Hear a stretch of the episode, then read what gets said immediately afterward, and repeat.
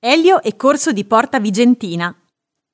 Diplomato in flauto traverso al Conservatorio di Milano, ha lavorato anche in radio, tv, teatro e ha doppiato cartoni animati.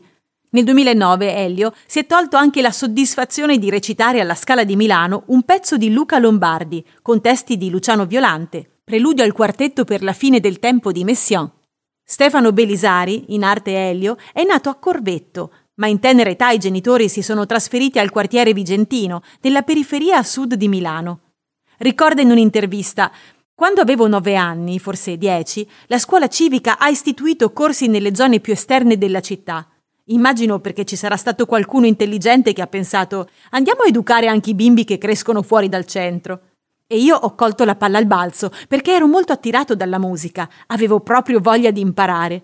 Avevo frequentato inizialmente i corsi di musica della civica sotto casa, poi dopo qualche anno, diciamo verso i 14 anni, questi corsi sono continuati nella sede principale, che all'epoca era in corso di Porta Vigentina, quindi non molto lontano da casa mia.